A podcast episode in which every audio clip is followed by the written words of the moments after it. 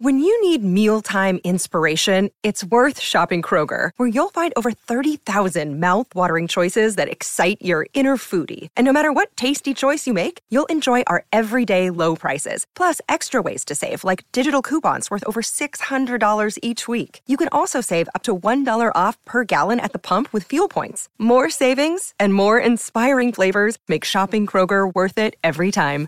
Kroger, fresh for everyone. Fuel restrictions apply. We are thankful that you are here with us, fellas in the room. Good to see you guys. Uh, I know uh, this is that time of year where all the different spring breaks come into play, and uh, so we got people that are vacationing. We got people that uh, may be joining us for the first time today. Uh, you are participating in the Wednesday Bible study from the studios of the Rick and Bubba Show. Uh, we have been doing a Bible study on Wednesdays, barring vacation days, for about eight years now. Uh, so uh, if you are new to the program, uh, you're, you're thinking, hey, uh, this is my first Bible study. You can go back and get archives of this series. And right now we're walking through the book of Genesis. Or you can go back and find all the other series uh, by going to burgessministries.com. Now you'll click on listen and I've got good news, by the way, for one of the things I get a lot of emails about. You can go there and you can search the different series that we've been doing. You can also go to the Rick and Bubba YouTube channel. That's at rickandbubba.com. Go to the YouTube channel and you'll see the playlist. Just go to the men's Bible study. You can find it there. Uh, but uh, some of you have talked about when you go to burgessministries.com because there's such a large library that that's searching specific lessons that you want has, has is difficult sometimes.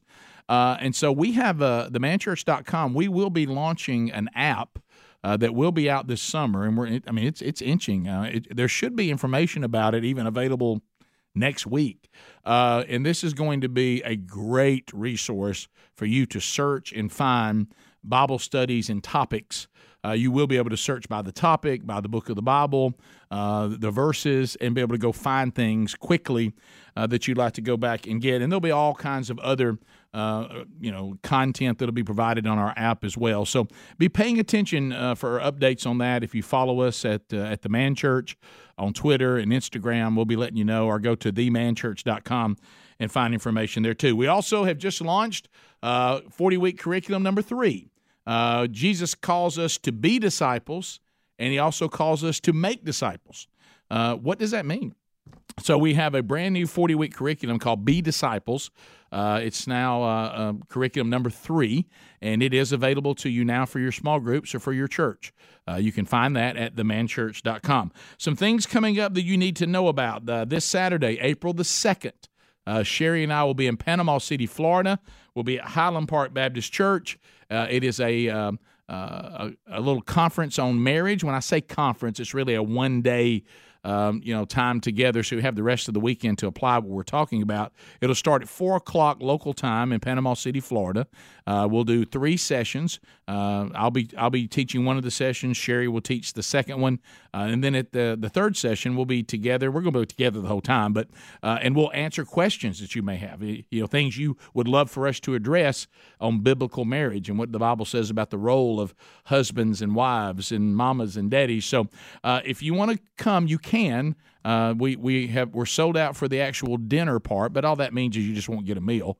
Uh, but you can still get a ticket to be there for the sessions by going to uh, uh either rickandbubba.com or burgessministries.com and go to April 2nd. Uh, some things that are happening is, is involving us as well. Sherri uh, is on a tour for Student Leadership University. Uh, she's talking uh, at a youth pastor summit. Southern California was this week on uh, Monday and Tuesday. Uh, coming up next Monday and Tuesday, she'll be in Orlando, Florida. Uh, and then uh, they'll be going on to Dallas, Texas. and then at the end of April, they'll be in Nashville.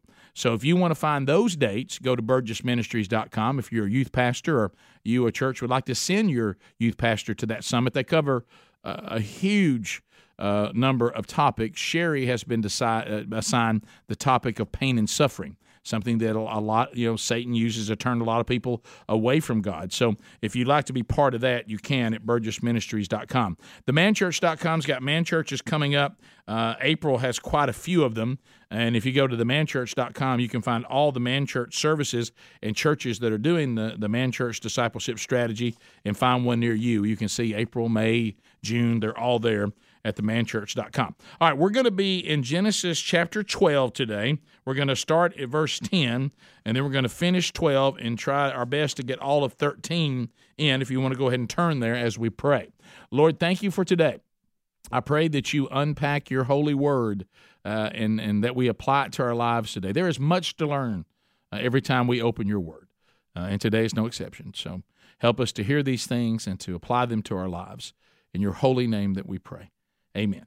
All right, so let's talk about what's happening here. Now, the, the last time that we spoke, uh, we know that um, it's that great moment when Abram, uh, who, uh, who will soon be Abraham, Abram hears the Lord saying, Go, and Abram goes, and we covered all that. Uh, and uh, he tells him, uh, you know, what he's going to do, the seven promises that came from God last week. We talked about that. So, all these wonderful things are happening in the life of Abraham, and we're looking at him, we're like, man, look at the faith of Abraham. But one thing that we must always remember, and that is that um, a faith that cannot be tested cannot be trusted. Uh, and and and scripture's never silent on that. You remember, and you can find this in our archives. We we did the study of First Peter, and you know Peter is talking to a persecuted church, and and and he makes that point. Nero's killing people, slaughtering people, uh, and in uh, in First Peter, uh, he he begins to talk to the church that suffering and difficulty. Uh, and, you know, there's a lot of reasons that God allows that to happen, but one of them is to test the genuineness of your faith. We see that we see that in First Peter, uh, verse one, verses six and seven. Uh, he says that uh, your your your faith will be tested uh, the way gold would be refined by fire. But when when gold is put in fire, that it melts, it does not survive. That that your faith, though, when it's tested by, by fire, would actually result in the glorification of of Jesus Christ. Well, here in the Old Testament, we see God testing uh, Abram immediately. Now, one of the things you got to understand uh, in verse ten tells us famine was in the land. And all the indications are through all the different commentaries and the theologians that can be trusted uh, because they've proven they can be t- trusted. A lot of the indication is that Abraham had never faced a famine. This this was all new to him uh, because where God had him and and God had been providing for him and he was a wealthy man as we're going to see and he probably really never struggled uh, with a famine and there's no indication in the history of the world that he had been through one before. Uh, but in this case, uh, he needed to find food uh, for a very large group of people uh, and also flocks and, and herds. Uh, this was a big operation. At this time, he still has Lot and everything Lot's got with him, too. Uh, and they're trying to figure all this out. So, um, it, it, when you see what's happening here, one of the things that I want you to realize look, look at verse 10 and 11. So, verse 10, I just gave you that. And now there was famine in the land. And here's where it kind of here's the first decision on this test that Abram makes. It's the wrong decision. Uh, so he's going to make more than one, unfortunately. So Abram went down to Egypt. I want you to underline that. So Abram went down to Egypt to sojourn there, for the famine was severe in the land. And then, then you'll see uh, 11a when he was about to enter Egypt. So so underline that. First of all, the first mistake that we find here is what is Abram doing going to Egypt? Uh, he was not told to go to Egypt. He was told to stay where he was. And what Abram should have done is said, There's famine in the land. I'm going to stay where God told me to stay, and I'm going to have faith that He's going to provide for us. I'm, I'm going to figure this out. But his first move is, uh oh, famine is where God told me to go, so I'm leaving and and there's there's even a lot of if you look at you'll see things when it says that Abram went up. He, he went up when he's going where God told him to go. But notice what what what what Scripture says when he about Egypt. He went down. He he he went down to Egypt. Egypt uh, is is the symbol of the world's system, uh, and of course also the symbol of what their former bondage. Okay, that, that God had had freed them from.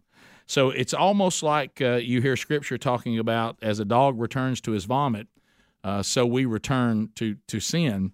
And Abram panics here uh, because famine has come into the land. Now, how many times in, in our, our application? And I'm going to tell you today, if you love application, we're loaded with application today. Okay. sometimes you know, go, well, this is a lot of great history, but what's the application? Uh, there's a load of application today. So, how many times have you been doing what you felt certain that God had called you to do, but it's not going well? And you're like, well, I know this is what God called me to. Do, do, is your attitude, if it's not going well, well, I guess I was wrong. I guess I didn't hear God right. Or why did God call me to this? See, that's the problem that you find with the demonic forces of the health, wealth, and prosperity gospel. Uh, I mean, the health, wealth, and prosperity gospel, first of all, is from the pits of hell, uh, but it leads to this kind of delusionment, uh, delusion. Okay, if God is good and I'm right with God, then bad things should be happening to me. If I just had more faith, or if I just heard God more clear, I wouldn't be in difficulty. But we know that Scripture is full of Jesus telling us that we should expect difficulty. John 16 33 is one.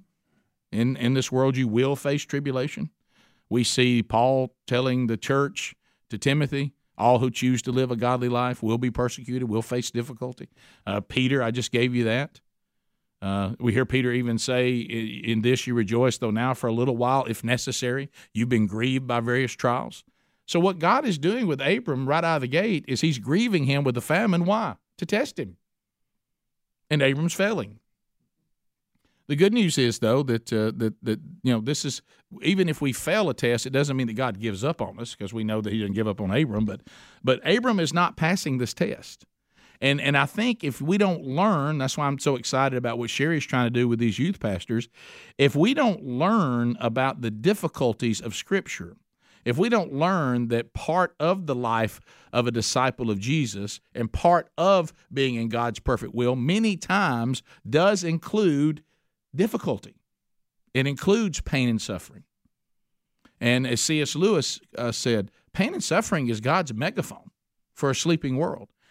I mean, no offense, but if I look at your life and everything's going fantastic and you keep talking about how much you love God, you know what I think?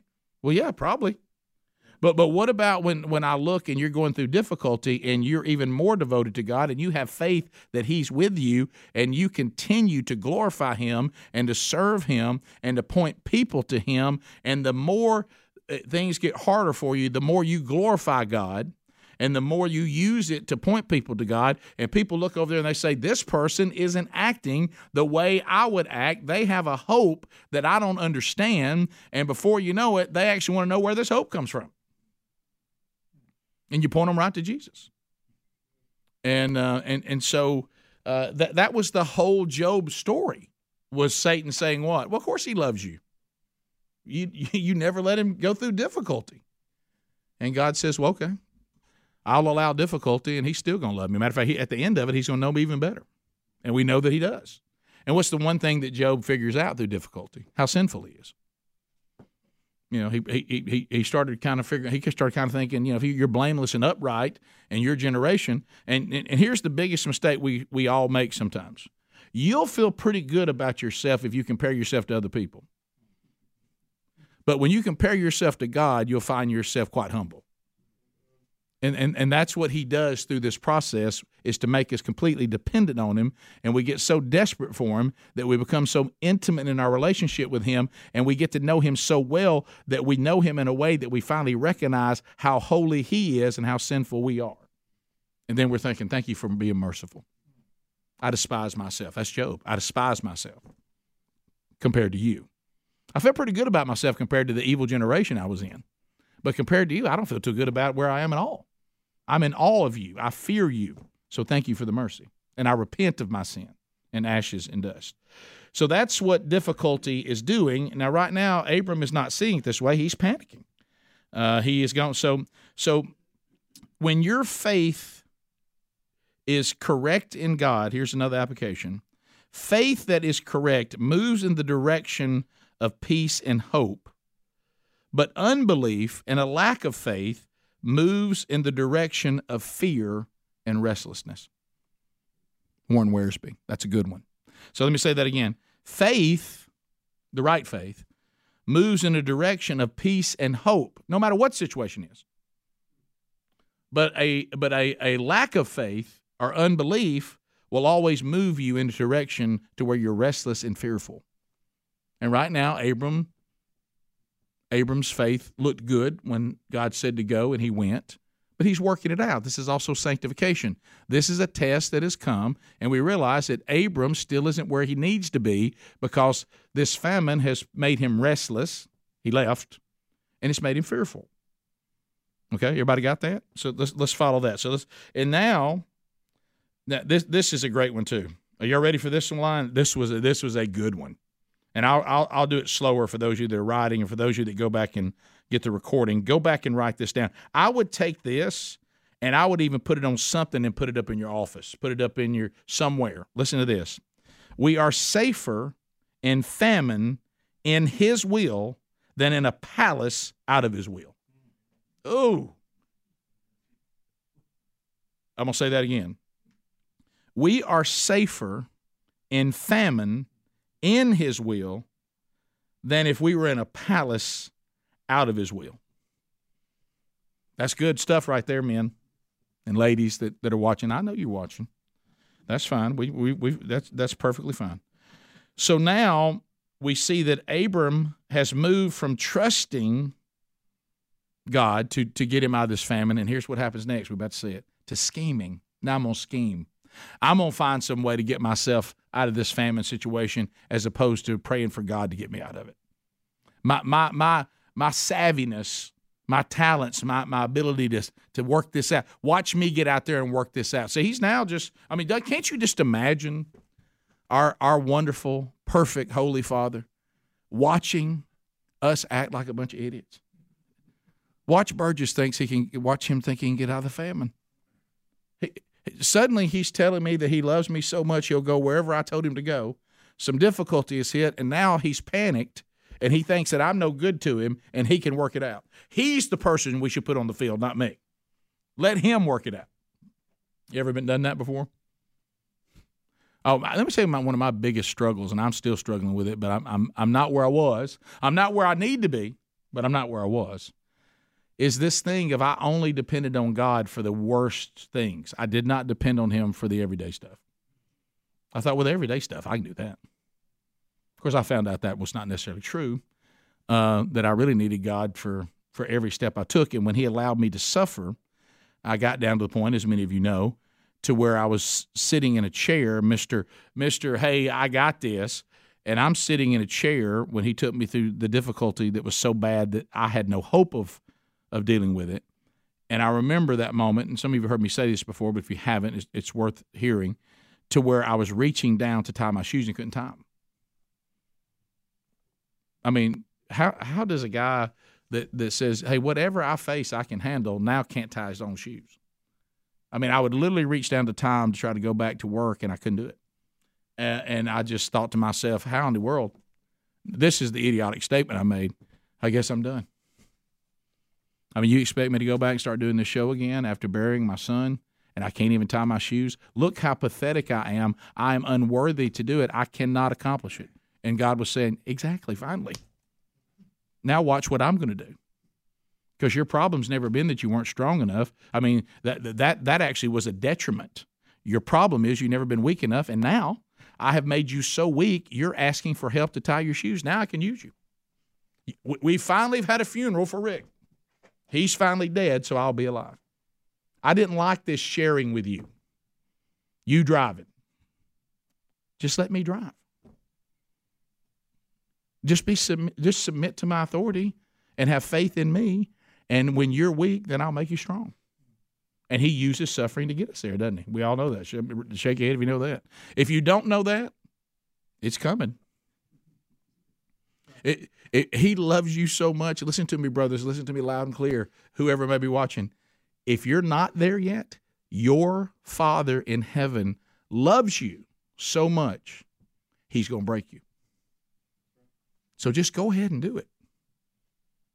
Don't don't don't don't make him go to that playbook. He loves you enough to do it. Just go ahead now and say, I'm in. And and I am weak, but you are strong. I leave faith in myself. I leave the, my authority. I belong to you, period. And as long as I am in you, that's fine, even in a famine. Because I know you're going to come through. You always do. And if I die, that was your plan to bring me to you. He's not going to get it wrong. And when we jump in there and start saying, you know, you, you ever you ever had an have you ever had something that you have been gifted at? You have some expertise on it, and all of a sudden some idiot walks up to you and starts trying to tell you how to do it, and he doesn't have the expertise that you have. You know how you, doesn't it make you? Don't they come across as real stupid to you? How stupid do we look to God when we say well, we think we know how to do it better than you? Really? Do you remember the speech to Job? So you can tell the water where to stop. Well, no, I can't. Well, I can. So look at this horse. So you can make one of those? No, I. Oh, okay. So are you still going to come in here and tell me and question me on what I'm doing? You think you can do this better than me? His resume is impressive, and we see it in the book of Job. Compared to us, we're going to tell God what to do. So, um, we see what happens next. So now he he moves from being confident and he he he he moves from caring about God and caring about others. This move that Abram does next, guess who he cares about now? Himself. Listen to what happens next. This is a shocking thing that happens, but it, but it does happen. So, in the rest of 11, when he was about to enter Egypt, we covered that. Now, here's the rest of 11 he said to Sarai, his wife, I know that you are a woman beautiful in appearance. 12. And when the Egyptians see you, they will say, This is his wife, which, by the way, she was. Okay. But remember me telling you about the fact that she's his half sister, too? Have you, have you ever told a lie about something and it had a little bit of truth in it, so you didn't really think you were lying? All right, so here's what happens next. Then they will kill me, but they will let you live. Verse 13 Say you are my sister, that it may go well with who? Me.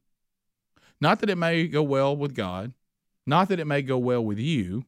Sweetheart, let them, if you go to them, they'll take care of you. And I'm worried about you. I hope it goes well with you. He's not even covering up why he's scheming like this. It's all about me. I don't even know what's going to happen to you when they take you. Okay? But I know that if it's if you say you're my wife, they they're going to take you for sure, and then they're going to kill me. If I if and they may still take you if you say you're my, my sister, but I'll be great. It it it'll all be good for me. So first of all, and this is raise your hand in here if you're a husband. Okay.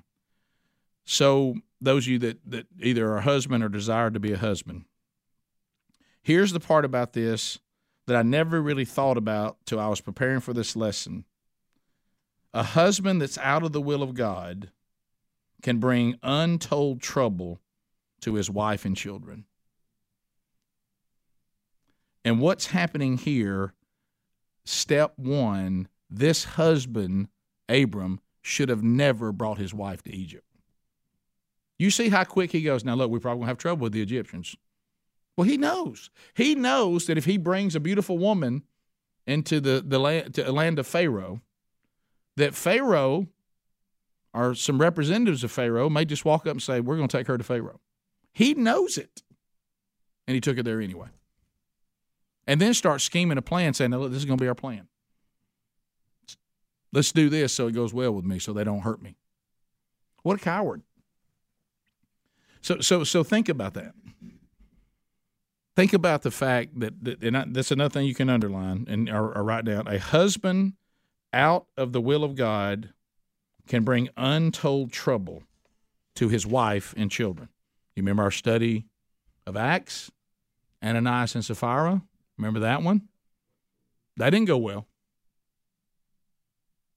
Yeah, so so like that was where we got that that uh, convicting truth. What sins are we teaching our wives to love? What sin are we making sure our wives participate in? So remember this too that he is he's he's talking about um, what is going to happen next, and we know what happens next, don't we? So fourteen, when Abram entered Egypt, the Egyptians saw that the woman was very beautiful, so he he called that And um, I, I love too that uh, Abraham, the second part above me, when he says that it may go well with me because of you, and that my life may be spared for your sake.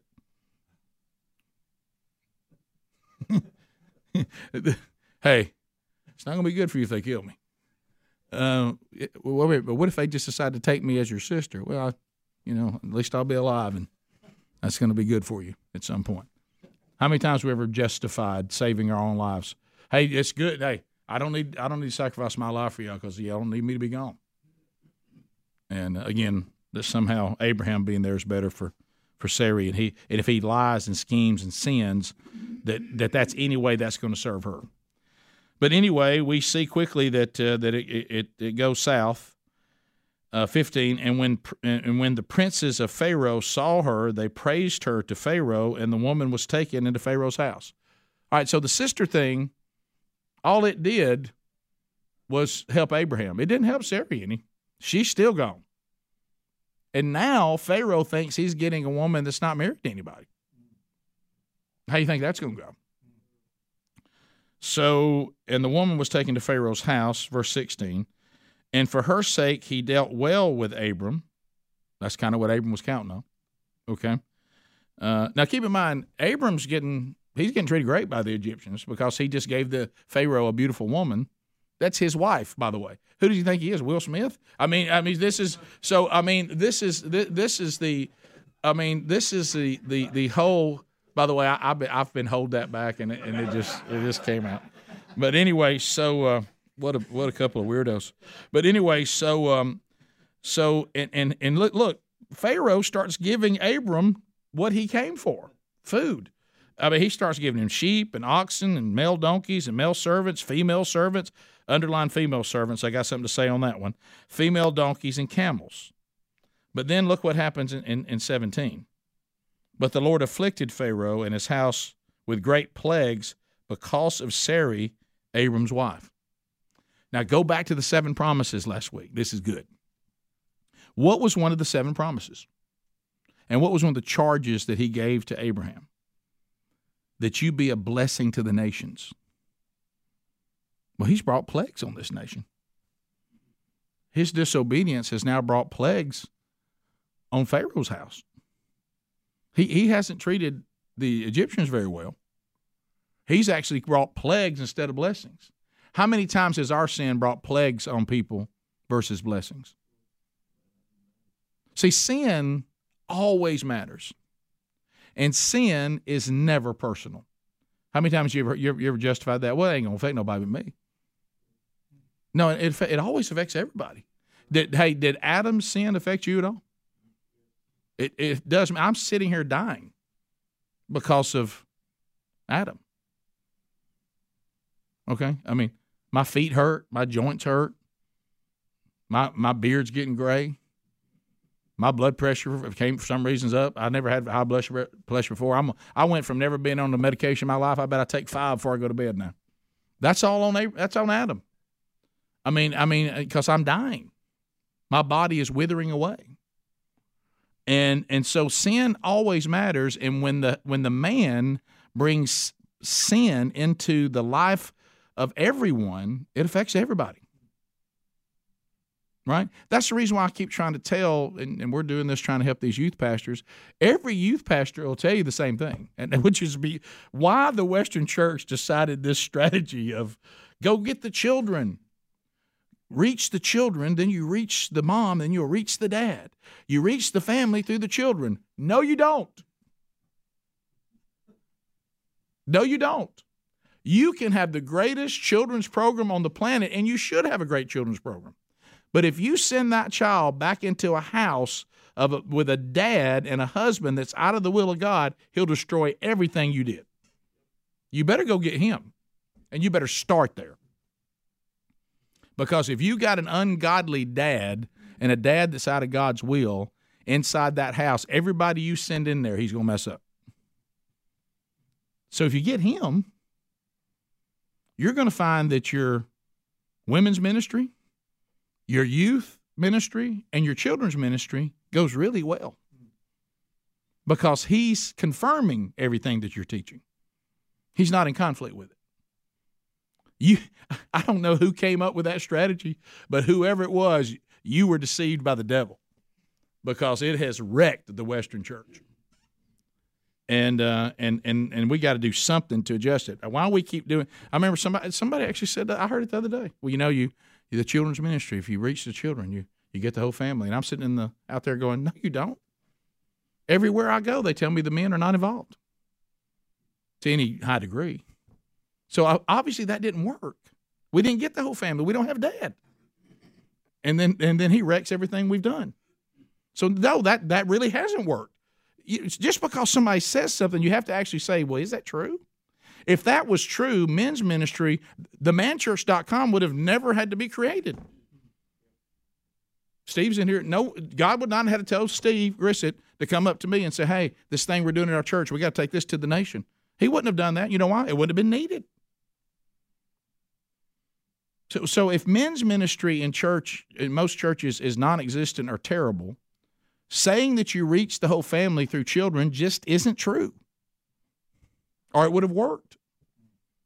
So, so we change that strategy, and you see right here, you you you see what this husband is doing because of Abram's disobedience, he brought judgment on Pharaoh's house. So our sin will always cause problems for people other than us.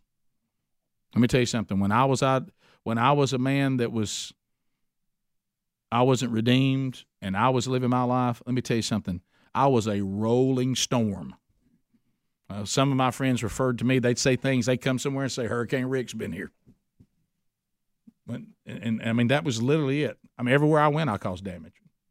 It didn't just affect me. I messed up a lot of people. And there are some people, sadly, and I, I repent of this, and I'm so sorry. I have done a, is, is the best job I can if I can find people, and I'll go back and apologize to them. And I say, I'm sorry for the man I was. And, and, in, and in a lot of cases, they are wonderful and gracious, and they offer forgiveness. But there have absolutely been people that say, I'm paraphrasing, but this was their response, what it meant too much damage. I mean, if you're claiming something, and I certainly hope, but if you think I'm going to hear about Jesus from you, ain't no way. Go somewhere else. I do not forgive you. Too much damage. So it, it, it doesn't always work out on this side of, of heaven. We're going to see this, uh, some cases of this. But so it, it, it does it affects other people. It always will. It always has. So it's incredibly important. So if you look, though, at verses 18 through 20, you see what? Grace. God's still going to get him out of it, which is, which is really, really wonderful. So Pharaoh calls Abram and says, What is this you have done to me? Why did you not tell me that she was your wife? Why did you say she is my sister? So I took her for my wife now then, here is your wife. Take her and go. And Pharaoh gave men orders concerning him, and they sent him away with his wife and all that he had. God still bailed him out. Let's just stop right now and just say, Thank you, Lord, for your mercy. Let's just sit here for a minute and let's just say, Lord, thank you for your mercy. Thank you for your grace. How you tolerate us, I have no idea. You are slow to anger. You are patient. You are kind. You are merciful. And thank you for that. And forgive us when we abuse it. And we know that when you say you're slow to anger, it doesn't mean that you never anger. But thank you for being slow to anger. I am living proof of that. So, God still brings him out of this difficult situation. What if Pharaoh had made her his wife? What, what's going to happen now? What, what about the promise of a redeemer? You see how big this is? Well, see, then that plan's that plan's now it's it's it's soiled if that happens. We're not going to get a redeemer from Sarai and Pharaoh. So sometimes when we don't let God rule, he will overrule and accomplishes his purpose anyway. Sometimes he'll just come in and make an executive order. I overrule you. You're trying to mess up my plan, I ain't gonna let you do it. Let's be thankful for that. And um, but and here comes the the but we still pay dearly for our disobedience. Don't ever let me hear you say. Don't ever hear me listen. Hear me say that because God is so gracious and merciful, sin doesn't really really matter. That's what the Gnostics were trying to sell when John went crazy in his first epistle. That sin really didn't matter. I mean, nothing you can do about it. And there's no way that God took on human flesh and was perfect. That just didn't happen. And remember John coming back and saying, Hey, I was a first-hand witness. I put my hands on him. What they're telling you is wrong. He was the God man. He was 100% God and 100% man, and he was perfect and he did not sin, which is how we're redeemed. So we see in 13 that Abram is going to repent and leave Egypt. Now, hang on to that. What is it in your life? What is it in my life that I need to repent of and leave? You ever had a you ever had a sin you just kept clinging to? You just couldn't let it go. And then God says, Give me all of it. And you give him some of it. You may even give him most of it, but you just won't give him all of it. Repentance means that you turn and you leave all of it, not some of it. Remember First Peter? Remember how much we didn't like Peter saying that once we've been redeemed, we're now need to become obedient children, and we need to become through the process of sanctification holy in all of our conduct. And if we, if you read our commentary, it would say some of our uh, conduct, not all of it. Still got some of conduct's conduct's not holy, but that's okay. I mean, it, it's not like I. I mean, we all. I mean, come on. Some of y'all that trying to go down this road of you know, sanctification. You're just a bunch of holy rollers. You're you're you're over the line. You're radical. It's unnecessary. See, that's from that's from the pits of hell. Abraham repented, and you know what it said he did? So Abram went up from Egypt. Don't don't miss up. Had to get up out of there. The hole that was the world. And he and his wife and all that he had and Lot with him, they went back to Negev which is they were not supposed to leave. They went back to where they came from. He went back, which we have to do, to where God had him. Listen to me, brothers. Listen to me, sisters. Sometimes when you mess up, repent and go back to where God had you. Go back to where you left and start over. He is the author of new beginnings. Anybody thankful for that? Amen. Be careful because sin always matters. Yes, Pharaoh let him go, even gave him gifts. But go on back over here. Look, look, remember I told you to underline it? Look at verse 16 of 12. Leave 13, get back over in 12. And for her sake he dealt well with Abram, and he had sheep, oxen, male donkeys, male servants, and I told you to underline what? Female servants. Guess who one of those was? Hagar bringing something back with me. That you know, Sarai, she gets her own servant named Hagar. Sin always matters. I don't know if y'all know this, we're still suffering the consequences of Hagar to this day. But that wouldn't have been an option if she was never there. But now she's there. So he did go back but he took some repercussions of his sin back with him. That was Sarah's handmaid. Yet Abraham was forgiven,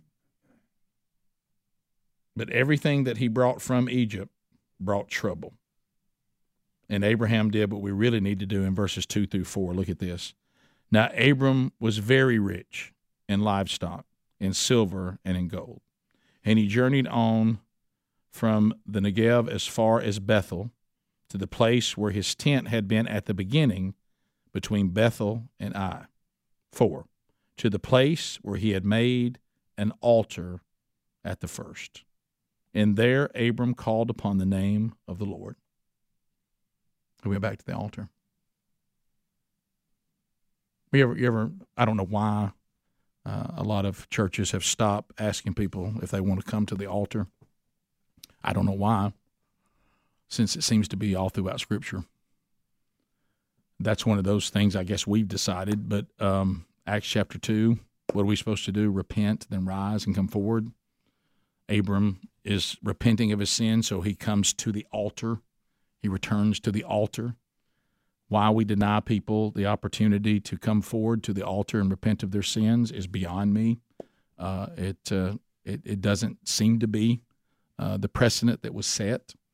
Uh, I'm certainly not standing in judgment of that. I'm not saying that people don't still come to repentance. I just don't understand why we have made that no longer mod.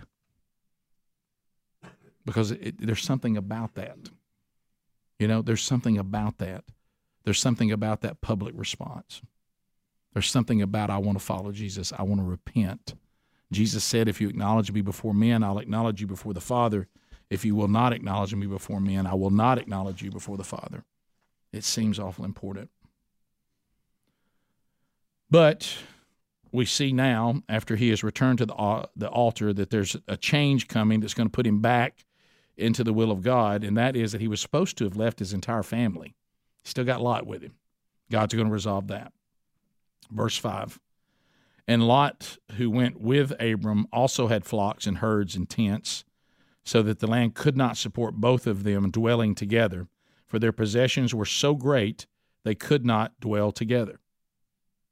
Nothing wrong with things, nothing wrong with wealth. But sometimes you got so much stuff that you really can't even fellowship anymore.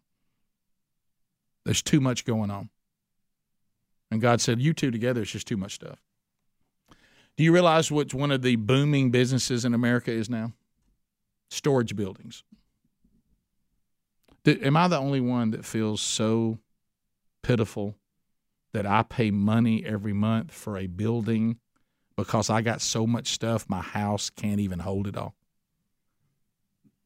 And most of the stuff I put in the storage building, I never, ever go and use. Ever. I can't tell you the number of times I'm like, give this stuff away. Well, you never know. We may need it. Have you ever had stuff just sit in a garage or a storage building for years?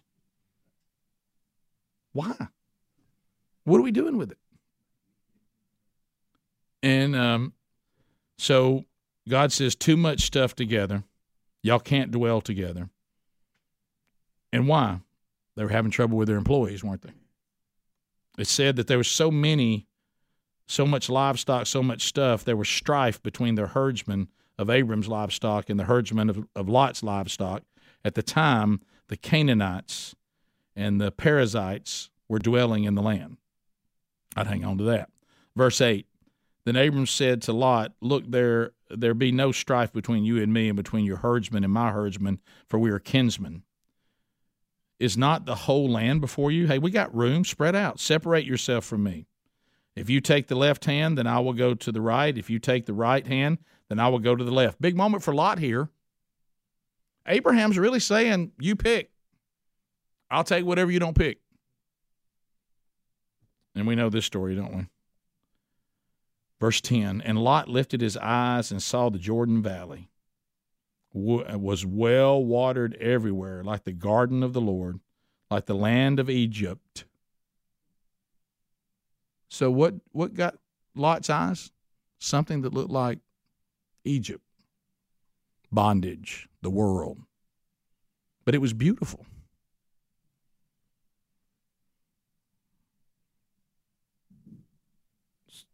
And, and then listen to this. It was in the direction of Zoar. This was before the Lord destroyed Sodom and Gomorrah. That's a nice little note that Moses makes for us, isn't it? Huh? So Lot chose for himself all the Jordan Valley, and Lot journeyed east. Thus they separated from each other. Abram settled in the land of Canaan, which is going to be what? While Lot settled among the cities of the valley and moved his tent as far as Sodom. Moses lets us know in 13, by the way, the men of Sodom were wicked, great sinners against the Lord. But why would Lot go there? It was fertile, beautiful land. It was easy on the eyes. And he probably, this is just me speculating, which is okay as long as you say you're speculating. He probably knew that there were wicked people there, but he thought, well, it won't affect me. I know the Lord. I'm nephew of Abram. God's been good to us. I really won't be affected by the culture. Now, let me tell you something I try to tell all my children, and some have done well and some have not. You got to decide right now whether you're going to influence the culture or is the culture going to influence you?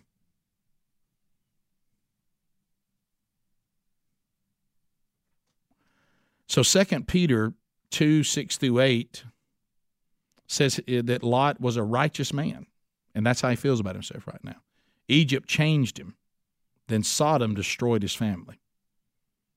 We never see, and this comes again from Wiersbe again, and I, would never thought of this. He said you can search Scripture. Doesn't mean it didn't happen. He's just making the point that it's not in Scripture.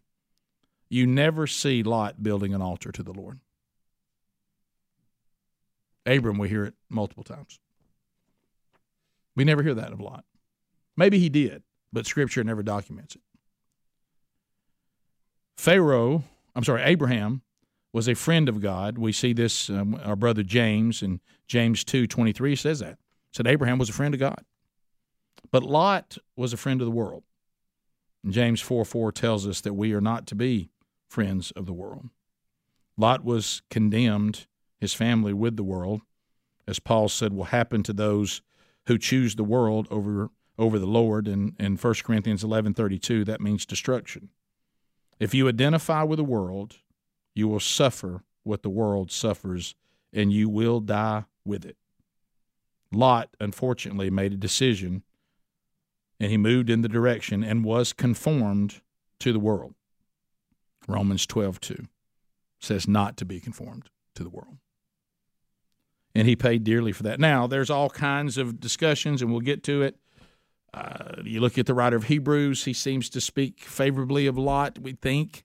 What's the timeline? There's some there's some disagreement on Peter's talking about the way Lot was before he went to Sodom. Some are saying, well, the writer of Hebrews is clearly saying that that, that when Lot left Sodom, that that was him getting back in, in good standing with the Lord. So let's take the best case scenario.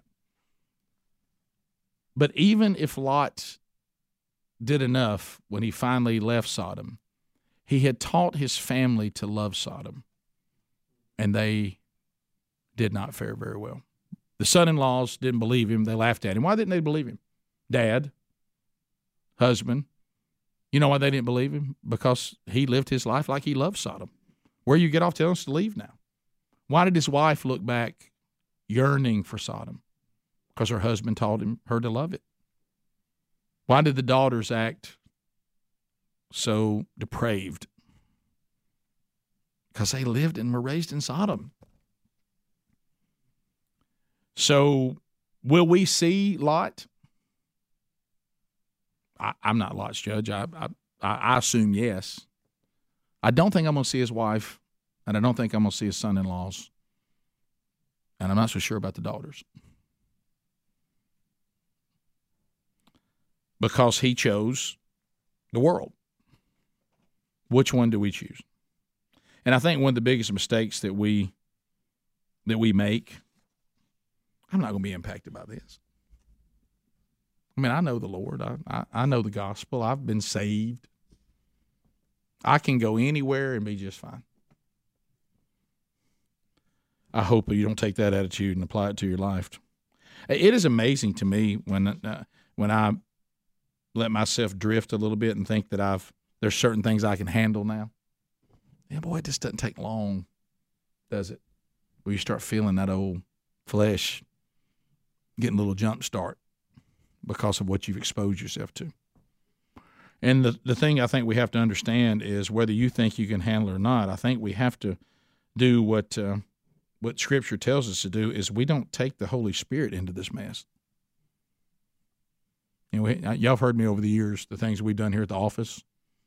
Somebody comes in and said they watched some movie or they went to some concert that's filthy And it won't be long until somebody say, "Well, how did Jesus like it since he got to go to?"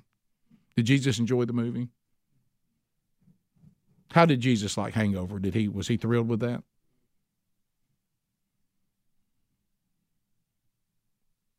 And mean, you know what? If somebody's honest, you know what they say? I don't think he cared for it. Did it bother you though? Did you come under conviction? Because I've I've done things I shouldn't have done, and and and and let let my eyes stay on things on TV or whatever that it shouldn't stay, and I come into conviction, and I and and and I remove myself from it. I should have never been there, but what I'm saying is I can't stay comfortable there, not because of me, but because of the Spirit. Now, if I don't feed the Spirit, and I knock it out of gear, and all I do is feed the flesh, then the flesh gonna win that battle.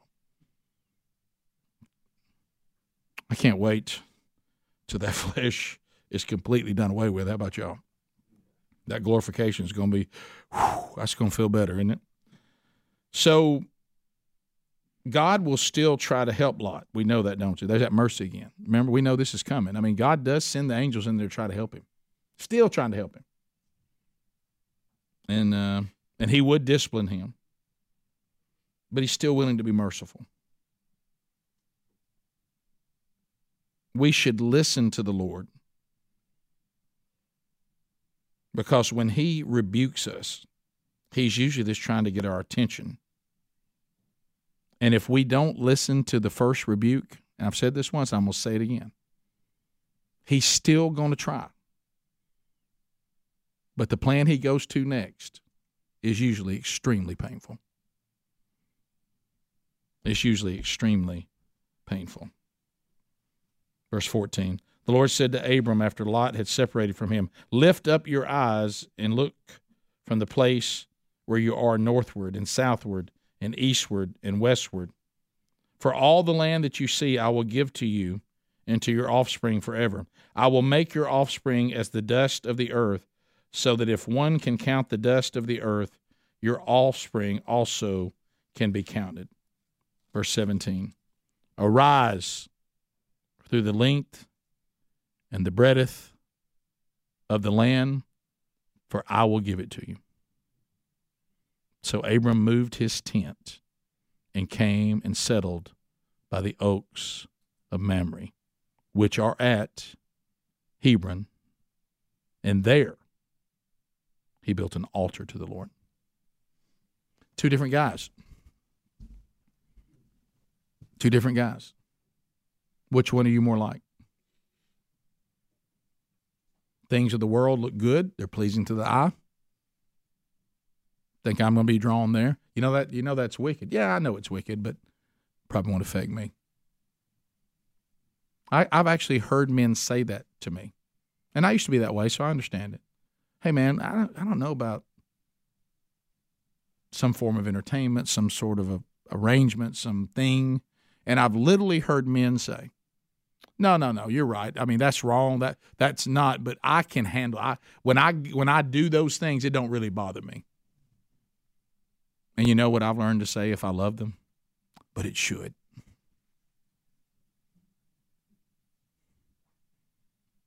But it should. It may not bother your flesh, but it ought to bother your spirit. You know? And Abram looks around and is told that he's going to be given all this land. You know what I love about this moment? This is the same cat that just lied about his wife and went into Egypt and caused all that trouble. And you know what God says? Just get back to where I had you. Repent of this sin. Abram does an altar, then he does an altar again after he hears this from God. And here is God still telling Abram, who made all these mistakes, do you realize this wife that he just made the mistake with is still barren? And the Lord just told him that his offspring would be impossible to count. He's he's in his late 70s. She's barren when this process starts. And she's still barren. And he's getting older. And he goes and he builds an altar to the Lord while Lot makes his way to Sodom. I've told you this, guys, before, and uh, I remember it in my own life, and praise God, He was merciful to me too where you have those moments or it's to the land that the Lord wants you to be in, God's will, or to turn and go to Sodom and turn your back on God and please your flesh. I've been there. I mean, I, I literally remember having these decisions put before me throughout my life. And finally, thankfully, I actually went into God's will. But I can remember, I mean, literally sitting. I think I told you guys this. If not, I know if I did in the Bible study, but I know I've told some of you individually. Literally, literally sitting at a red light. And to turn right is to be in God's will, or at least head in the right direction. But to go left is to go toward Sodom. I mean, it's not literally Sodom, but it really was sin. Turn you back on the sin and go this way. And and the Lord's merciful pleading and pulling on me was going, turn right. And so many times I turned left because I just wasn't convinced that he was better than sin. See, I was familiar with sin, so I knew what that was going to be like. I wasn't familiar enough with God to know what he was really like. So I think the key then is to get to know God so that you realize how much better he is than sin. And then you get to where now, unfortunately, the late Steve Farrar said, who's standing in the presence of the Lord that he served. Just do the next right thing. Don't get overwhelmed. Don't start taking too far ahead. Just like when you leave his Bible study today, just go do the next right thing, whatever it is. Go make the next right decision. And before you know it, you stack a lot of them up. Which one are we? Are we more like Lot? And remember today when I'm saying are we more like Abram, it's not like Abram didn't mess up. I'm not giving you a perfect example today. You know, it goes back to what I thought was a nice sentiment, but not real theologically sound the what would Jesus do movement. Now, what that should have said, but it's not as good and it's harder to get it on t shirts. What would Jesus have me do? Because now, if there's anybody here perfect, yeah, I'd like to talk to you after it's over. Because that's what Je- Jesus does everything perfectly. We don't have that ability to do it perfectly, but we do have the call that Jesus has placed on our life. What would Jesus have me do? Because we have we have the original sin. So what would Jesus have me do? And in this case, if we're repentant, no matter how bad we messed up, he is willing to forgive us. Earthly repercussions? Yes. Redemption, though? Yes. Reconciliation? Yes. We all have these decisions to make. So, what is yours? Let's pray. Lord, thank you for today. Thank you for this very clear picture. And help us, Lord, to understand what you're teaching us. I don't know the situation with every man in this room. I don't know the situation with every man or woman or that may be watching or listening. But I pray right now, Lord, that your Holy Spirit convict us and draw us to you. May we take away today, if we don't take away anything else, to be in your will in a famine is better to be out of your will in a palace. And maybe some of us need to say, look, just like Abram said, I'm sorry. You just need to go to the altar of the Lord and say, I'm sorry. Forgive me. I know that you love me. So teach me to love you. Help me, Lord, to get draw nearer to you. Because to know you is to love you, and to love you is to obey you. And to obey you is to know that you are better than sin. Just forgive me, Lord.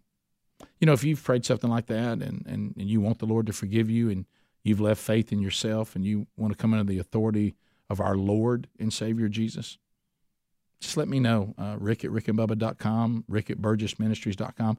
If you need me to help you on what to do next, and so many of you have, I'm more than willing to do so. Lord, thank you for today.